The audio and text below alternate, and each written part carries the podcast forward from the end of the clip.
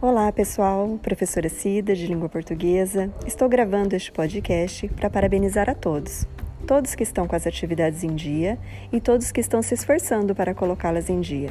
Estamos finalizando o primeiro bimestre, mas ainda dá tempo de garantir um boletim todo azul.